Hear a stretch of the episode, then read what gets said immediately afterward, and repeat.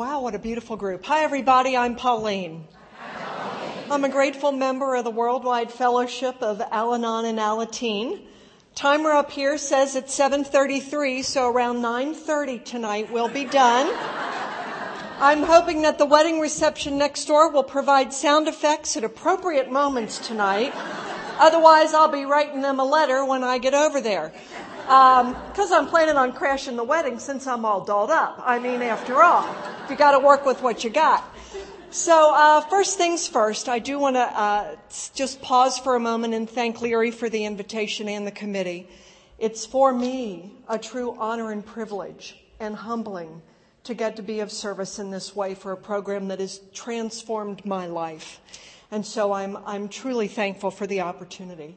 And I'm also grateful to Emily for being such a wonderful host this weekend. It's been wonderful to get to know you. And thanks, Anne, for sharing lunch with us today. That was very nice of you to to join us, and a thanks to my other half who was willing to drive over with me from Northern Kentucky. So I appreciate uh, all those people and, and getting to uh, get here this weekend. So uh, what I'm supposed to do is share a little bit about what it was like, how I got here, and what my life is like today. Well, I want to start off and just let you know where I am right now today. We just finished a recovery countdown. And this is my favorite time of the year because it's such beautiful colors and the oranges and the browns and the leaves. It's all so beautiful. There's one thing that just really I need your sympathy for tonight. My other half celebrated 24 years Tuesday, just a few days ago. I don't have 24 years until November the 12th. So in this two week time period between last Tuesday and November the 12th, I tend to hear things like, you know, that wouldn't bother you so much if you had a little more time in the program. You know, maybe you ought to work your program just a little bit harder right now to catch up with me. So any sympathy that you can give me, I'm sure my heart will appreciate. You all just lied to me, I can tell. So, uh, but, but that's a good thing. You know, I'm grateful that the other half and I get to have fun in recovery. Because I don't know about your experience, but my experience prior to getting into the program was not filled with a laughter that came from my belly that felt good. My idea of a good laugh was seeing just how hard I could turn the knife in and turn it slowly. That's where I got my kicks. So, here's how we got to that place. I didn't grow up in an alcoholic home. My mom and dad occasionally drank, but I saw my father drunk exactly once. My sisters and brothers, you know, everybody fooled around a little bit with alcohol and drugs, yours truly included. But none of us have developed alcoholism. In 1978, my father had a heart attack. And that night we all rallied around my mom and she said, you know, you kids go scatter. She wanted some time by herself. And so I went over to a bar. A girlfriend came and picked me up. She said, let's, you know, just go veg and, you know, have a glass of wine and sit and you can kind of share what's been going on with your day and your, your dad. So I walked into this bar and standing behind the bar was this blonde guy, shirt sleeves rolled up, blue jean vest, blue jean pants.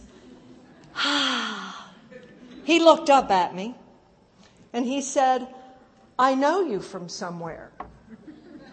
Now, what my head said, that is the oldest line in the books. In real life, he did know me from somewhere. My sister, one of my, my oldest sister lived in the top floor of a duplex with her roommate. And my husband to be, he and his roommate lived in the first floor of a duplex. And Mike remembered me from when I was 16. Be still my heart. He remembered me. So we started doing some casual dating. I'd go to the bar and meet him and um, wait till after he got done working. And so a typical night would be I'd go over to the bar And around two-ish, because the bars in Kentucky close around 2.30, around two o'clock, he'd start tossing them back. And I didn't think too much of it, honestly. I, you know, the college crowd and social crowd that I hung with, everybody had a few.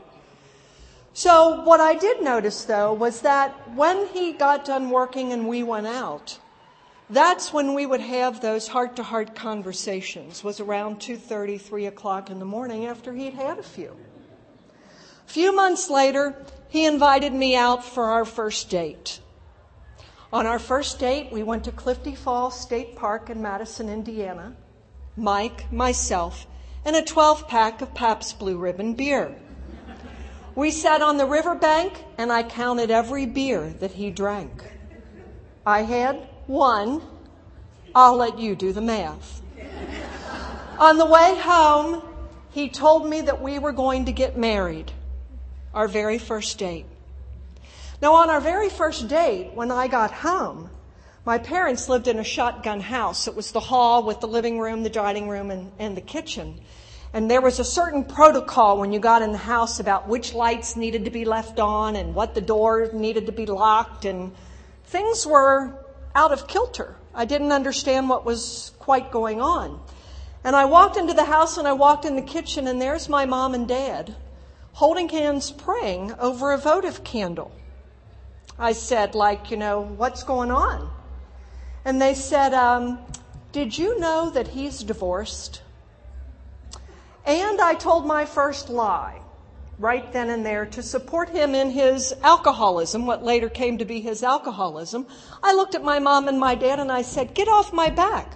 What? You think I'm marrying the guy? Even though I had just said yes on our very first date. so, two years later, he proposed, and my parents were not happy. We sat down and told my mom and dad that we were going to get married, and my mother said, No way are you getting married? Not unless you get the approval of your maternal grandma. I'm like, okay, this is no problem. As far as I was concerned, this was just an- another item to be checked off the list for this project. So off we go to grandma's house. And we sit down and we talk to grandma and tell her what's going on. And she says, okay. You know, she looks at Mike and she says, Mike, do you love her? And Mike said, yes. Very good answer, by the way. She looked at me and she said, Pauline, do you love him? And I said, Yes, I do. And she said, Well, then by golly, there's going to be a wedding. And I said, Oh, oh, oh. Oh, and then she said, Break out the bourbon. There's going to be a wedding. And I said, Wait a minute before we have any cocktails. Please call 431 2954 and tell my mom that there's going to be a wedding. So my mom didn't necessarily like him. She thought he had issues and was bringing baggage into the relationship. Well, I didn't know what she was talking about. So we got married and uh, we had a, a pretty wedding, pretty honeymoon, came home from the honeymoon, sat down on his folks' farm, is where we settled. And I have to tell you, I grew up in Covington, Kentucky, an urban city. Now all of a sudden, I'm out on a black Angus cow farm. So for those of you who remember Green Acres, and for those of you who don't, Google it. It was that sort of experience for me. I had no clue what was going on. I, I remember the first time the stove stopped working. And uh, I was like, what's wrong? How come there's no gas, no flame? And he, Mike says, did you change the tank? And I'm like, change the tank. In Covington, where I grew up, you turn the knob and you get a flame. There's no turning tanks or anything. So it was really an exposure to something that I had never been exposed to. So I learned about that. I learned how to uh, clamp boys Oh, yeah, I like that. I'm like, bring all those boys over, line them all up. I'll clamp them all. Oh, yeah. That was fun as far as I was concerned. That was good for me to do on an angry day. So, anyway, we settled in at the farm, and that very first day when we got home, we had all the excitement and we opened all the presents. And then I started crying. And he said, What's the matter? And I said, I looked at him and I said, I want to go home. I do not know what I'm doing here. I think I was in love with the idea of being married. I had no clue how to be a partner in a relationship. No clue at all. So we lived on that farm, and I noticed things did not go according to Pauline's perfect plan, my PPP. So I noticed things didn't look, work right. For instance, he would go to uh, work, and then he just wouldn't come home. I thought that was rather odd because I had grown up with a father who came home every day.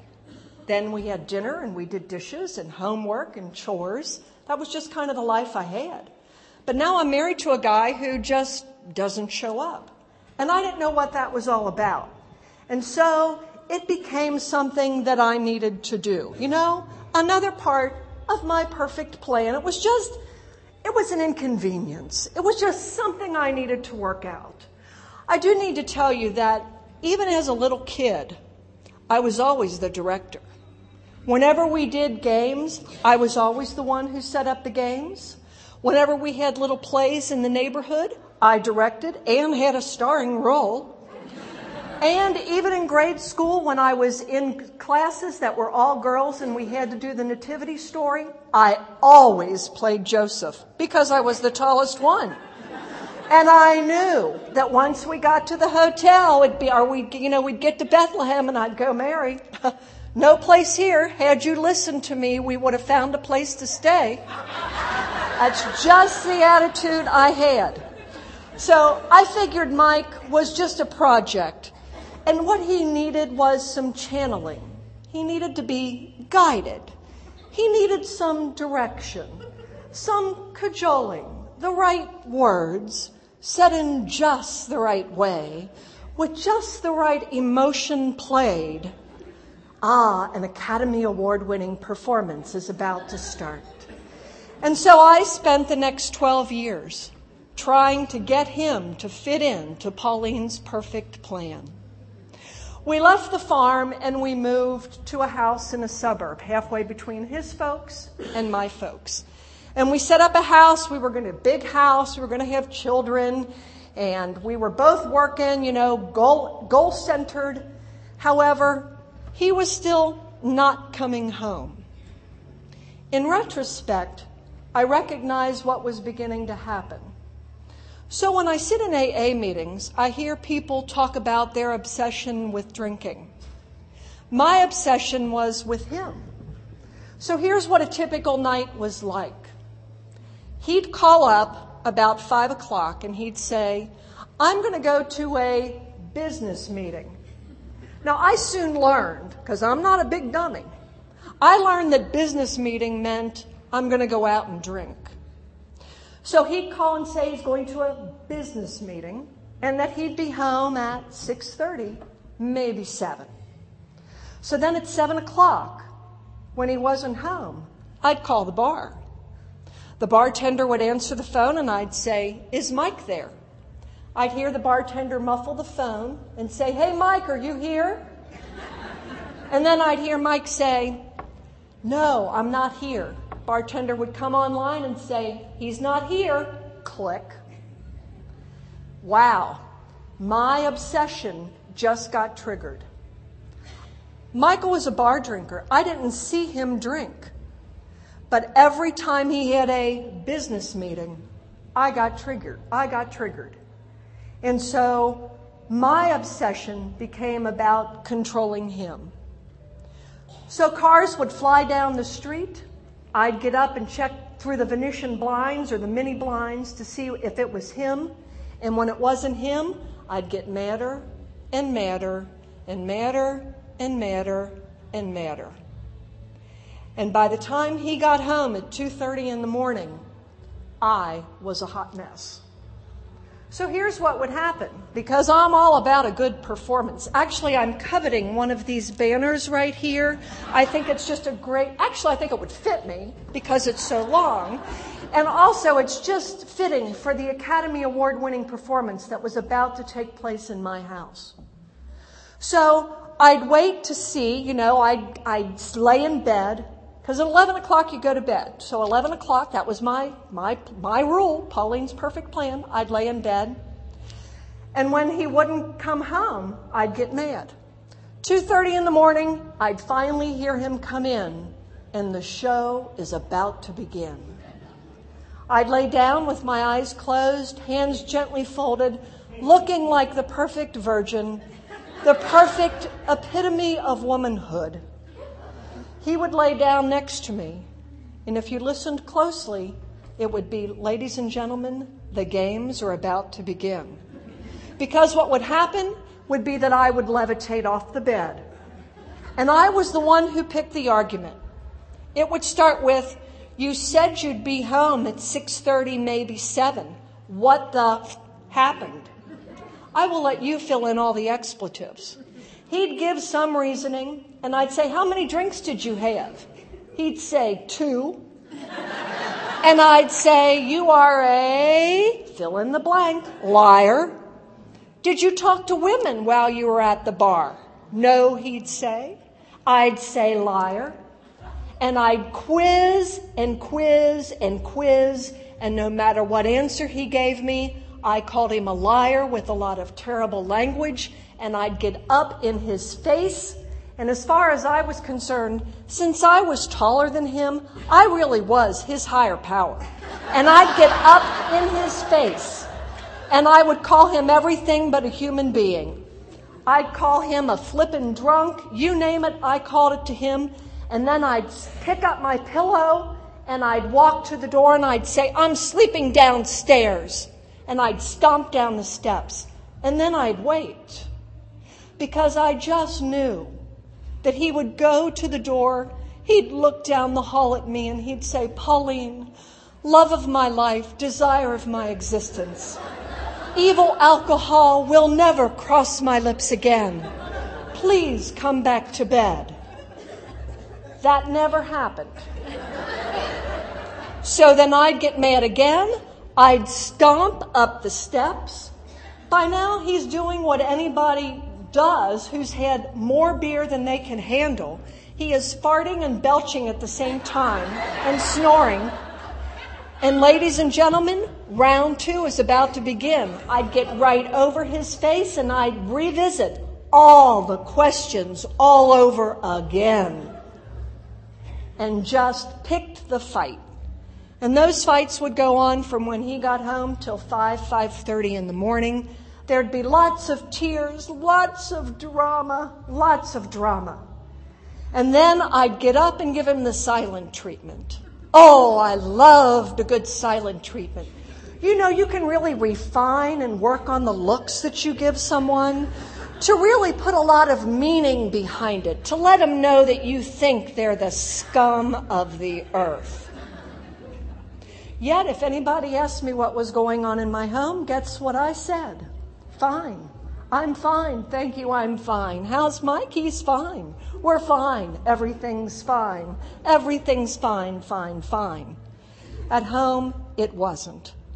Not only am I trying to control his drinking, I'm trying to control his smoking. I'm trying to control his coffee intake. I'm trying to control him when we go to social events. Because when we go to social uh, events and he's lubricated, it might get ugly. So I'm trying to control you all as well. And it isn't just him that's feeling those gifts. I'm trying to control everybody everywhere. I'm the person at the grocery store where the sign says 15 or less items. I'm the person who's counting the items in your cart and I'm telling you that you have 16 items and I'm pointing to the correct aisle that you should take your groceries to. I'm the person, if you litter, I'll come up to you and show you the litter that you left and direct you to the garbage can that you should dispose of it in. And don't check in front of me in line. Oh, no, no, no, no, because I'll get right up in your face. And if I'm behind the wheel of a car and you do something, I will follow you home and get out of my car and confront you.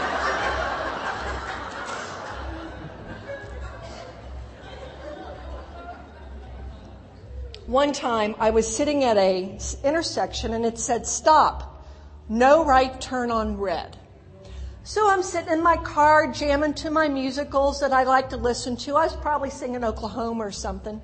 I'm jamming to my musicals, waiting for the light to turn green. And I notice the guy behind me is beeping his horn and he's giving me the signal that I need to turn right. Oh, I thought, well, obviously someone needs some direction. So I flipped the car into park and I got out and I framed that sign, just like Vanna frames hers. And you know, then I gave him the look. The look that says, Can you not read the sign? And then I got back in the car and felt completely proud of my accomplishments. That's how sick I was. Any shiny object that passed in front of me became my obsession du jour and can still happen today. Just not a few weeks ago, I was uh, in traffic and I noticed it was moving extremely slowly because of someone in the right lane going very slowly. Traffic was a mess. And I thought, my head said, someone needs some direction. I will drive up and see what is going on. So I drive, this is a month ago. I drive up and I look over and the person is texting behind the wheel of their car. I wind down because I conveniently have gizmos that open the window on the opposite side of the car. I push the little button and the window goes down and I smile sweetly and I said, Hi. He looked up and gave me the, you know, like, what are you doing? And I said, You're texting and driving and preventing the rest of us from getting where we need to go. And then I pressed my button and the window went back up and off I go. On days when I'm not spiritually fit, on days when I'm hungry, angry, lonely, or tired, all bets are off. What I've learned in this program is I am never going to do it perfectly.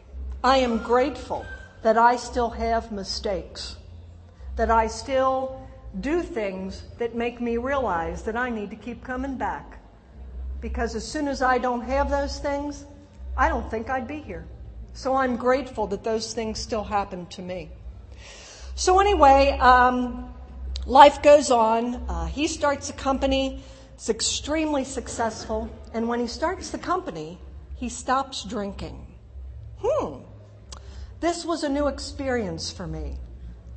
I was used to how to direct him and lead him and guide him when he was drinking, but I didn't know how to manage him when he wasn't drinking.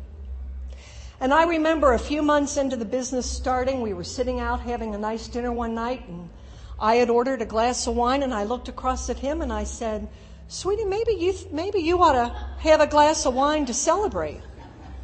Now, I'm certainly not responsible for his alcoholism, but what I know in retrospect was that I was wanting to direct him, and I knew how to manage him if he was drinking. Life did not turn out real well in that avenue. He lost the business, the recession hit. Process servers are coming to the house. I'm not answering the phone. I'm filled with shame and guilt. I'm isolating. The only thing, only person that I'm trying to control primarily is him and the rest of y'all. And I'm not, I'm feeling pretty miserable. What I do is I go and I see the employee assistance program person in my office and I sit down with them and I, I tell her everything that's going on. And actually, I did this about once a year. I'd fill up with the crap that was going on, and I'd go into work and just verbally vomit all over her. So I go in one day and I verbally vomit all over her, and I'll never forget. She reached across and she grabbed my arm. And wow. That was a pretty cool special effect. Woohoo! Wow. She stroked my arm and she looked at me and she said, Pauline, there's a place where you can go to get help. It's called Al Anon. And here's what my sick head said I reached across and I grabbed her other arm and I started stroking it as well. And I looked right at her and I said, It seems to me that you've not been listening to me. I'm not the one with the problem. He is. So I was obsessed with what he did. Everything that he did, and I let him know it 24 7. I remember one of our arguments one night was about him never being home. And um, I got in his face, You're never home. You're always at those, you know, business meetings. And I know it's a crock of this, and I'm leaving you, and divorce, and all ugly words. And he said two words that if you're an alcoholic, do not ever say these words to someone prior to their getting into Al Anon. I said to him, You were never home. And he said the magic two words, prove it. That's all I needed to hear. I got myself a blank calendar and four colored pens, much like I used in the Zentangle session this afternoon. And I kept track for a month. What time he called and said he was coming home, a different color each time for what time he called, what time he would then appear, and how many times it happened. And I collected data for a month kept track of it, didn't mention it at all, was kind of secretive about it. And I collected this data, and my good housekeeping and cosmopolitan magazines told me that what I needed to do was make an appointment with him to present the information. So I scheduled an appointment with the other half, and I sat him down. Oh, I wish I had had PowerPoint back then and Excel. I could have made animations and graphs and bar charts. Ah, I wish. But I sat him down and I said, Sweetheart, remember about a month ago when we had the big argument about you never being home and you said, prove it. And I said, Well, I'd just like to present the data to you. If you'll notice on day one, and I went through the entire month's worth of data knowing at the end of that he would look at me and he would say, Pauline, love of my life, desire of my existence, you're right, and evil alcohol will never touch my lips again. What he did was he looked at me and he said, whatever. it was not the response that I wanted. And so instead of me giving up, it always just kicked me into higher gear. You see, my higher power was Dr. Marlena Evans on Days of Our Lives. and so I tried to find the soap opera, high drama approach to things. Because I, I loved that drama. I still, oh, I like nothing better to see some drama going on and to spend about 10 minutes marinating on what it should do and how it should go and what needs to play out. Ooh, it just gives me shivers to think about it. Special effect now would have been good. So uh, we lose everything and we end up in a home in Newport. And he's still driving to the bars about, oh, a 20 minute ride away to drink. And if you've noticed, I've not mentioned anything about a higher power other than soap opera stars because I didn't have a higher power. I purposefully chose not to have a higher power. We weren't able to get married in the faith that I had been raised in, and so I had a gigantic resentment about it and would freely bash the religion at any opportunity. And I also had, had was well studied on it so that I could really get people when they would bring up anything about a religion. So I only relied on me. Not a good choice. What I was hoping, though, was that he would die. And I went out and bought a dress. I bought my funeral dress.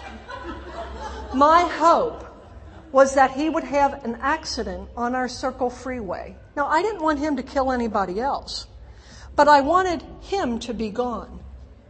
That's how sick I was in my family disease. I thought that the cure for what was wrong was his being gone. Yet I would tell you that I loved him and that everything was fine. And it wasn't. We weren't a couple married in love. We were two roomies living in the dorm of our home. That's all we were. So, uh, My favorite argument with him was to get up in his face and say, You know, I don't have to put up with this crap from you anymore, with a lot of expletives around it. And one night uh, in late, late September, actually, in 1992, I'm laying in bed and it's the same thing. He's called for a business meeting. I'm starting to tie on, you know, just like he's tying on a drunk at the bar, I'm tying on my obsession. I'm getting ready to go, getting ready to meet him at, when he comes home. And uh, um, something happened to me that was a little bit different. I laid down at 11 o'clock to go to bed. And for some reason, I'm laying there in bed, and finally the message made it from my head to my heart. And the message was exactly the same Pauline, you don't have to put up with this anymore. But the difference was, instead of it being up here, it made it to my heart. When he came home that night, there was no high drama. I waited a couple of days to have conversation with him, and I just sat down and I said, Sweetheart, I love you. I don't know what's wrong, but something has to change. Otherwise, I'm, I'm leaving. And I let it go. No silent treatment, no high drama, no reliving it over and over and over, no passive aggressive little drops of, of guilt in the mix. I just let it go. And he asked me if he could have the number for my EAP. By then, you know, the business was gone and he was sitting at home. I gave him the number for the EAP and he goes off for an alcohol assessment. Hmm, I think. He goes and gets an alcohol assessment and he comes home and announces to me with his little paper in hand that the doctors have announced that he is an alcoholic. And he's showing me this piece of paper, much like a five year old or a six year old would show you their finger painting art that they made in class. Now, you would think, after 14 years of telling him that he was a flipping drunk, that I would be thrilled. Instead, what my head said, buddy, I've been telling you you're a drunk for 14 years, and now you believe it from somebody else? Who are you? Just who are you? My sarcasm was unleashed, and I let him have it. He went off and went to the outpatient treatment center and came home and said that I had to go to family uh, or family uh, therapy. My little bobble-headed doll got out. I'm like, oh no way, that is not going to happen. I am not the problem. You are. And then my Oscar winning performance drama queen side appeared and she said, Oh, Pauline, wait a minute. If you end up on Dr. Phil, you want to make sure that when you look at Dr. Phil and say, I tried everything, that the tear would be able to fall across your cheek. Because you want the audience on Dr. Phil to be on your side. So my motivation to go to family, family therapy had nothing to do with him. It was what the world was going to think of me. So I went into that family therapy group that night and I did not like a single person that was sitting there. I went in with a lousy attitude. And by the end of the meeting, it had completely changed. Because I think for me, I had a higher powers intervention when I sat in that family therapy meeting. I think what happened for me was I was able to listen for the similarities instead of the differences. For my life, I'd listened, I'd listened for the differences. You were better than me because you had this, that, or the other thing, or you were better than me because you had children, or you were better than me because you had a different education. I sat there and I listened with my heart. And I understood once I got into the program that sentence in the closing that says, although you may not like us, you'll love us in a very special way. By the end of that meeting, I loved them in a very special way. And on the way home in the car, I was crying uncontrollably. And he looked at me and he said, Why are you crying? And I looked at him and I said, I didn't realize how crazy I had become. Because in my own insular world, I thought that my behavior, everything that I had done, was justified, rationalized. That's what a good wife is supposed to do. I had it all figured out, and it just hadn't worked for me. At one, po- at, at, at one level, I was grateful that I found it. And on the other hand, I was so afraid of what was going to happen now that I knew the playing field had been leveled. I knew that I was sick. They suggested that I go to Al Anon. Well, the bobble-headed doll came back out. go to Al Anon, you've got me in this family session two nights a week. After all, I have a very busy life trying to keep track of him. But they said, you can't stay here unless you go to Al Anon. So I walked into my first Al Anon meeting, and something happened that totally, totally angered me. The room was sitting, shaped in a U, and in the back of that U were three women laughing. Laughing, of all things, when I walked into the meeting. Here's what my head said. The first piece of my head said, Dang, those women are laughing, and there is absolutely nothing funny about this disease. And the other piece of me said, Dang, those women are laughing. I want to be able to laugh again. So I sat in that meeting and I listened. I can't tell you what they said, but what I do know is that I felt a little bit better. And so I started going to Al Anon. He was busy doing his 90 meetings in 90 days. And I thought, if you're going to be on Dr. Phil Pauline, you'd better do the deal. So if he can do 90 and 90, I can do 90 and 90 as well. So off I go to meetings. I remember the first meeting that I went to on step four. Uh, the lady who experienced this is still in, uh, in AA. At that time, she was in Al Anon, and they did a meeting on step four. And being, you know, my head, this was in the first month of being in the program, I'm listening to her share about what's going on with her step four. And after the meeting, I go up to her and I say, so and so, I understand you're working on your step four, and I'd be happy to offer you some input on your inventory. That's just how self righteous I was. And I was proud of it. Thank you very much. I thought the 12 steps needed to be rewritten, take all that God step out. The whole way the program was set up was not efficient. What they needed was some channeling, some directing, the right words said at the right time with the right emotion to make them see the light. I just needed to wait because you know timing is really important. And slowly but surely, my self righteousness started to disappear. I began to see how Al Anon really worked. I remember that first year that we were in recovery, we had a Christmas party.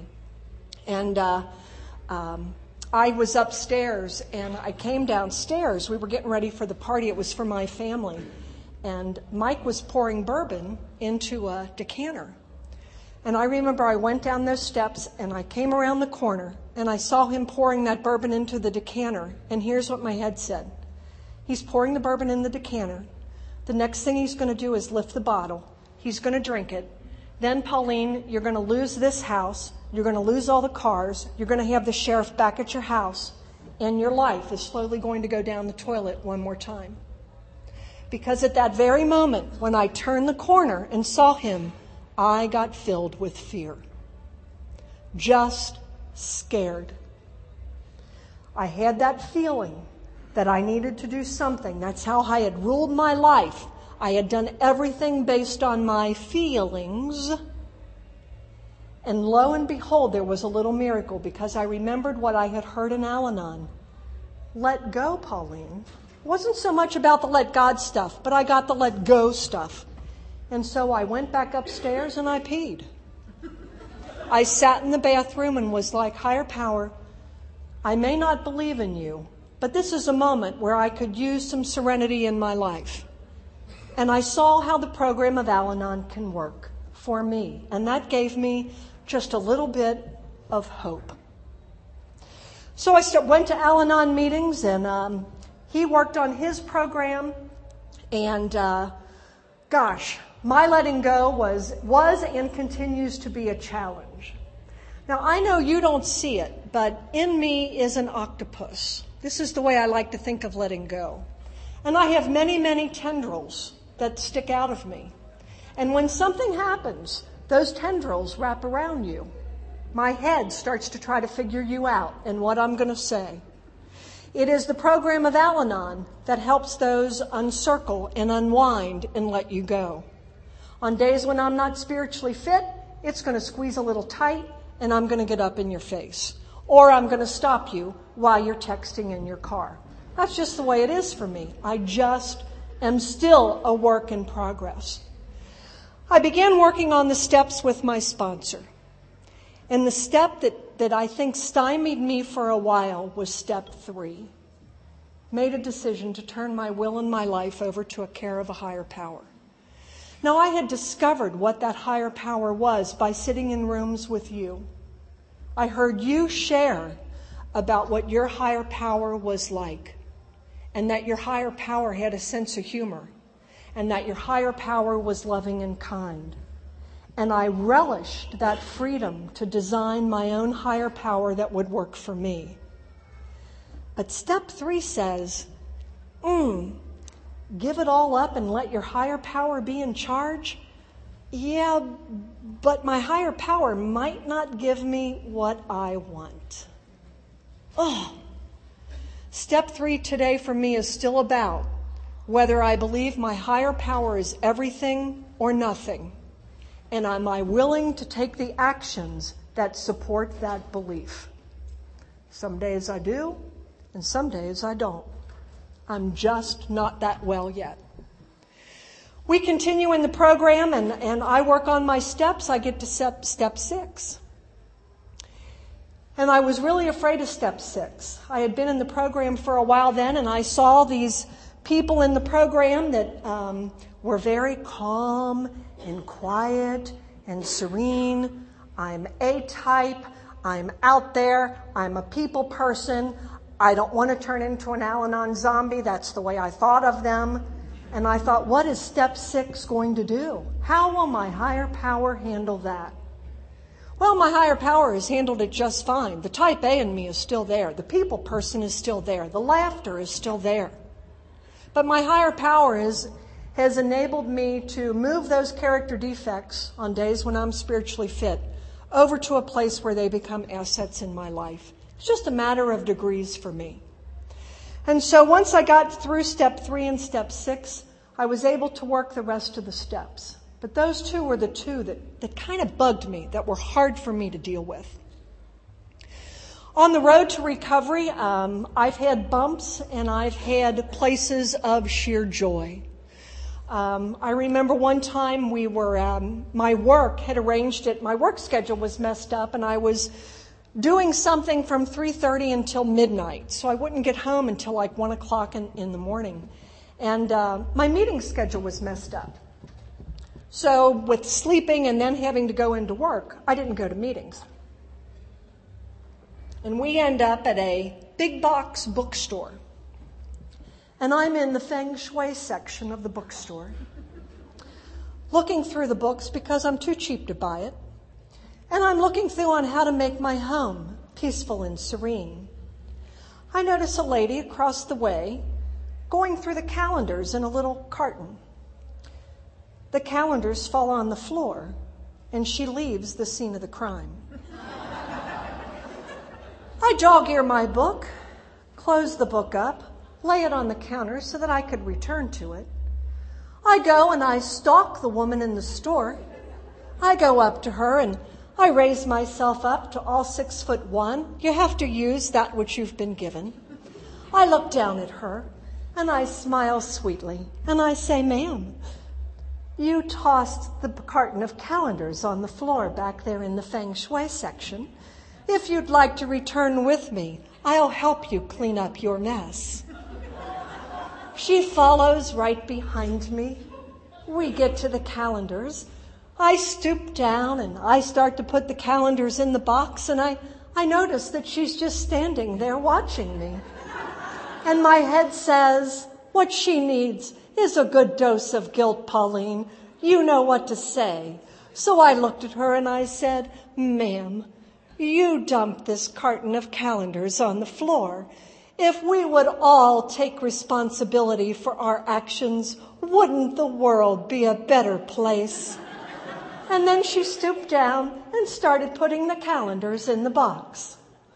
I finished helping her. I went back to the feng shui section. I opened the book exactly where I was. And then I had a moment of clarity. And my head said, Pauline, who died and made you the goddess of the bookstore? Who died and made it so that you had to confront that woman about an accident? So I go off racing through the store and I'm looking for the woman again to make amends.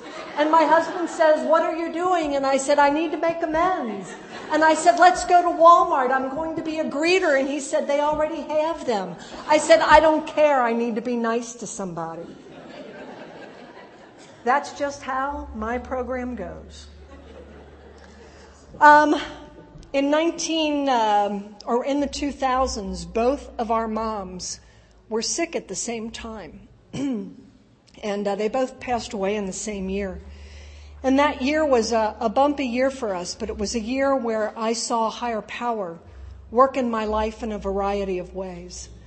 Um, when Mike's mom passed away, um, I got to do some things that I didn't get to do as a woman.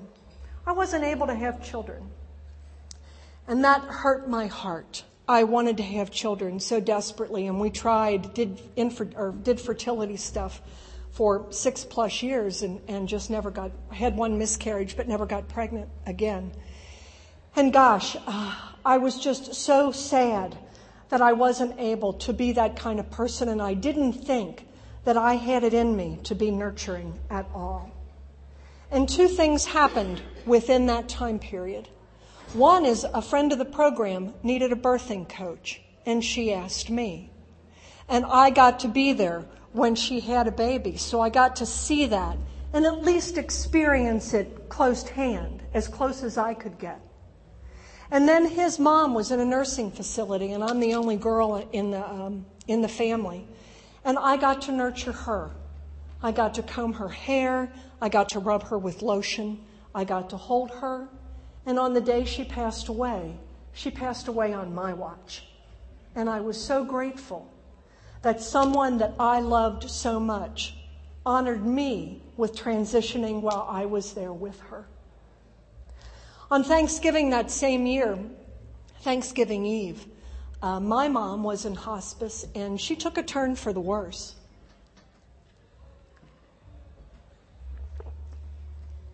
My family uh, had all rallied around her, and um, the doctor said, you know, go on home because uh, she'll last another day at least. And so I stayed and watched, and then one of my siblings spelled me, and I went home and I'm laying in bed. Uh, Mike had tucked me in and put me to sleep, and um, the phone rang, and I picked up the phone, and uh, a voice on the phone said, um, Hi, I'd like to check to see if you would come and talk for us this weekend. Someone canceled.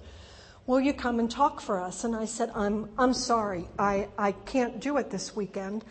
And I started tearing up. I said, My mom is in hospice, and the doctors think she's going to pass away today. And this man, whom I've never met from Atlanta, Georgia, said, Huh, my mother in law is in hospice care and she's set to pass away too. Want to talk? My higher power put in front of me exactly who I needed to talk to at the time that I needed to talk with someone. My higher power is awesome. My higher power puts people in front of me to give me hugs when I'm not well and hugs when I'm well. My higher power puts people in front of me who teach me lessons. My higher power puts people in my life that give me gratitude. My higher power puts people in my life that make me laugh and people that make me cry. And my, pe- my higher power puts people in my life to help me exactly when I need it if I'm willing to be open to the possibility. So that man and I shared the language of the heart for 45 minutes. And I cannot tell you how much that touched me that he spent that time to talk with me. So my family got together for Thanksgiving, and uh, my husband volunteered to sit with my mom, and my mom passed away while he was reading the big book to her. Now, my mom eventually grew to love him, but it was a long, long process. And because of the program of Alcoholics Anonymous and his working his program, that relationship healed. Healed enough that she was willing to transition while he was on watch. What an awesome higher power to give each of us those sort of gifts. A few years after that, I lost my job, got laid off. And boy, that can be a depressing thing, you know? What are you going to do? Sit around? Lord, I didn't like that at all. Someone gave me a rock that said believe. And I think my program, if I'm really living the third step, my program is about my putting into action the belief that my higher power is everything. I kept that rock on my kitchen table. And every morning I'd get up, I'd have my cup of tea, do my reading, prayer, and meditation, look at my belief rock, take the actions to get a job, and then I went out and enjoyed life. I took walks with Al Anon friends. I went to lunch when I could afford it. I sat outside on my deck. I read books. I biked. I enjoyed life. And then my higher power gave me three job offers in the same day. so I started working, and while I was working, I get a call one day from the other half. He calls me up and he says, uh, Honey, um, I think I'm having a heart attack. I'm driving myself to the hospital. Well, that was an unusual call to get. I put the phone down and I raced to the hospital and I'm sitting out in the waiting room and they bring me back and we, you know, give him a kiss and tell him he's going to be everything okay. You know, the nurses are coaching me and they send me to another hospital and I'm sitting there in the other hospital and the nurse comes out and she says, okay, it's going to be one of three things. He's either going to die, he's going to have to get this kind of surgery or that kind of surgery, a stent. And I'm like, okay, okay, okay, okay, okay. And she leaves and I'm sitting there by myself and I get consumed with fear. Oh my God. Oh my God. He's, he's, this is, this is serious stuff. This is Pauline. This is, this is serious stuff. And, and I'm, I'm so filled with anxiety. I, I don't know what to do and I'm starting to cry. And a woman comes out and she sits down across from me and she says, um, I remember you. And I'm thinking, God, not now. Not now. This is a legitimate one. I am not channeling Marlena Evans. This is serious stuff. I get to have this fear higher power. This is good. And she says, You know, don't you remember me from Friday night? And I'm thinking, Oh, Jesus as we heard last night, Jesus married Joseph. I'm thinking Jesus married Joseph. I have to do this now. Right now, higher power, while I'm in the midst of all this fear, you want me to be of service. Well, how about that? And I'm copping a big old attitude and I am trying to put this woman off. And she is persistent. She says, Remember, I sat with so and so and I cried all the time, and you always brought me tissues and gave me a hug. I remember you from about eight years ago. And finally, I thought, Higher power, I get it. What you're telling me, higher power, is that you've got Mike. You've got him. All you need to do, Pauline, is to be of service to someone else right now in this moment. Let go let me have it. Oh. I heard that message, and I got to tell you, there was a side of me that went, I really want to sit in this fear. You know, that anxiety, the adrenaline. And I thought, uh uh uh. What I really want is peace and serenity. So that if decisions need to be made, I can make better decisions. For years, I made decisions based on feeling. He'd tick me off, or you'd tick me off, I'd get angry and I'd react. I'm a nuclear reactor. I know how to react. Responding is what t- is an art to me. Am I willing to take the time in this moment that my higher power has given me to look at this situation and go, higher power, I get it. I'm grateful that you have this under control and I can be of service and reach my hand across and shake her hand and say, yes, I remember you. How are you doing? And I had that kind of conversation with her and let the medical people take care of him.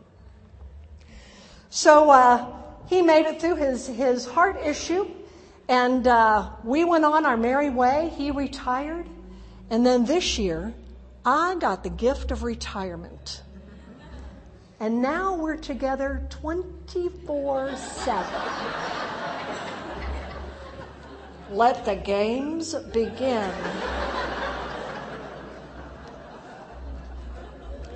So he's my retirement sponsor. He shows me how to do retirement.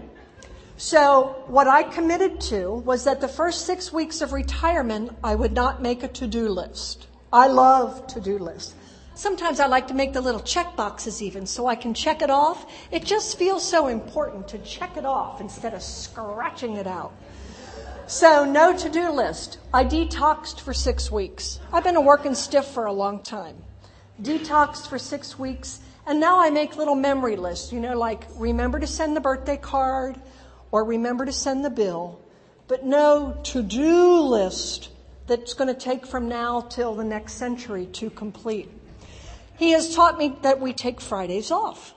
I thought you were always off in retirement, but we take Fridays off. We have a play day.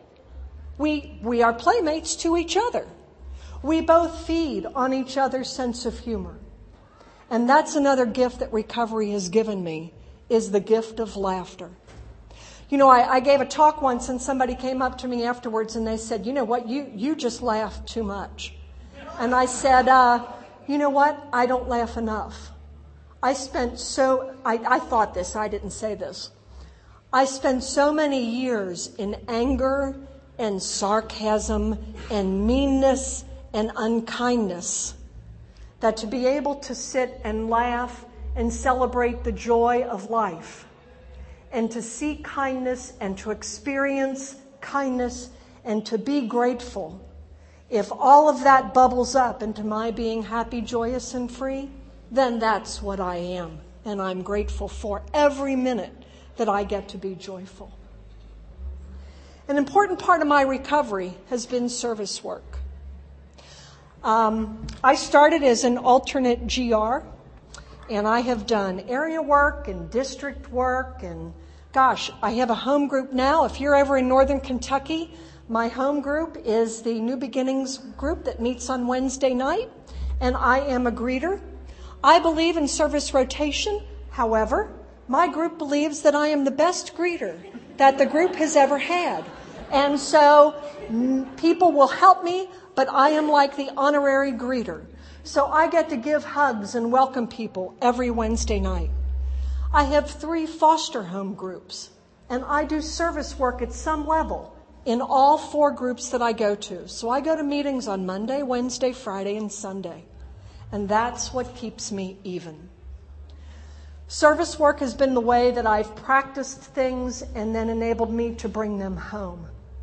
You know, there's nothing like sitting in a district meeting or an area meeting and having an impassioned discussion and seeing everybody hug each other at the end and then go home and have a discussion with the other half and do the same thing. You know, sometimes when we've had to have challenging conversations, we've even had to hold hands and pray, the serenity prayer, before we have a difficult discussion. That was totally new behavior. And I learned that in the rooms of Al Anon because that's what happens in my group conscience and in my district meetings and in my area meetings. I became an Alateen sponsor. Three cheers for the Alateen sponsors here.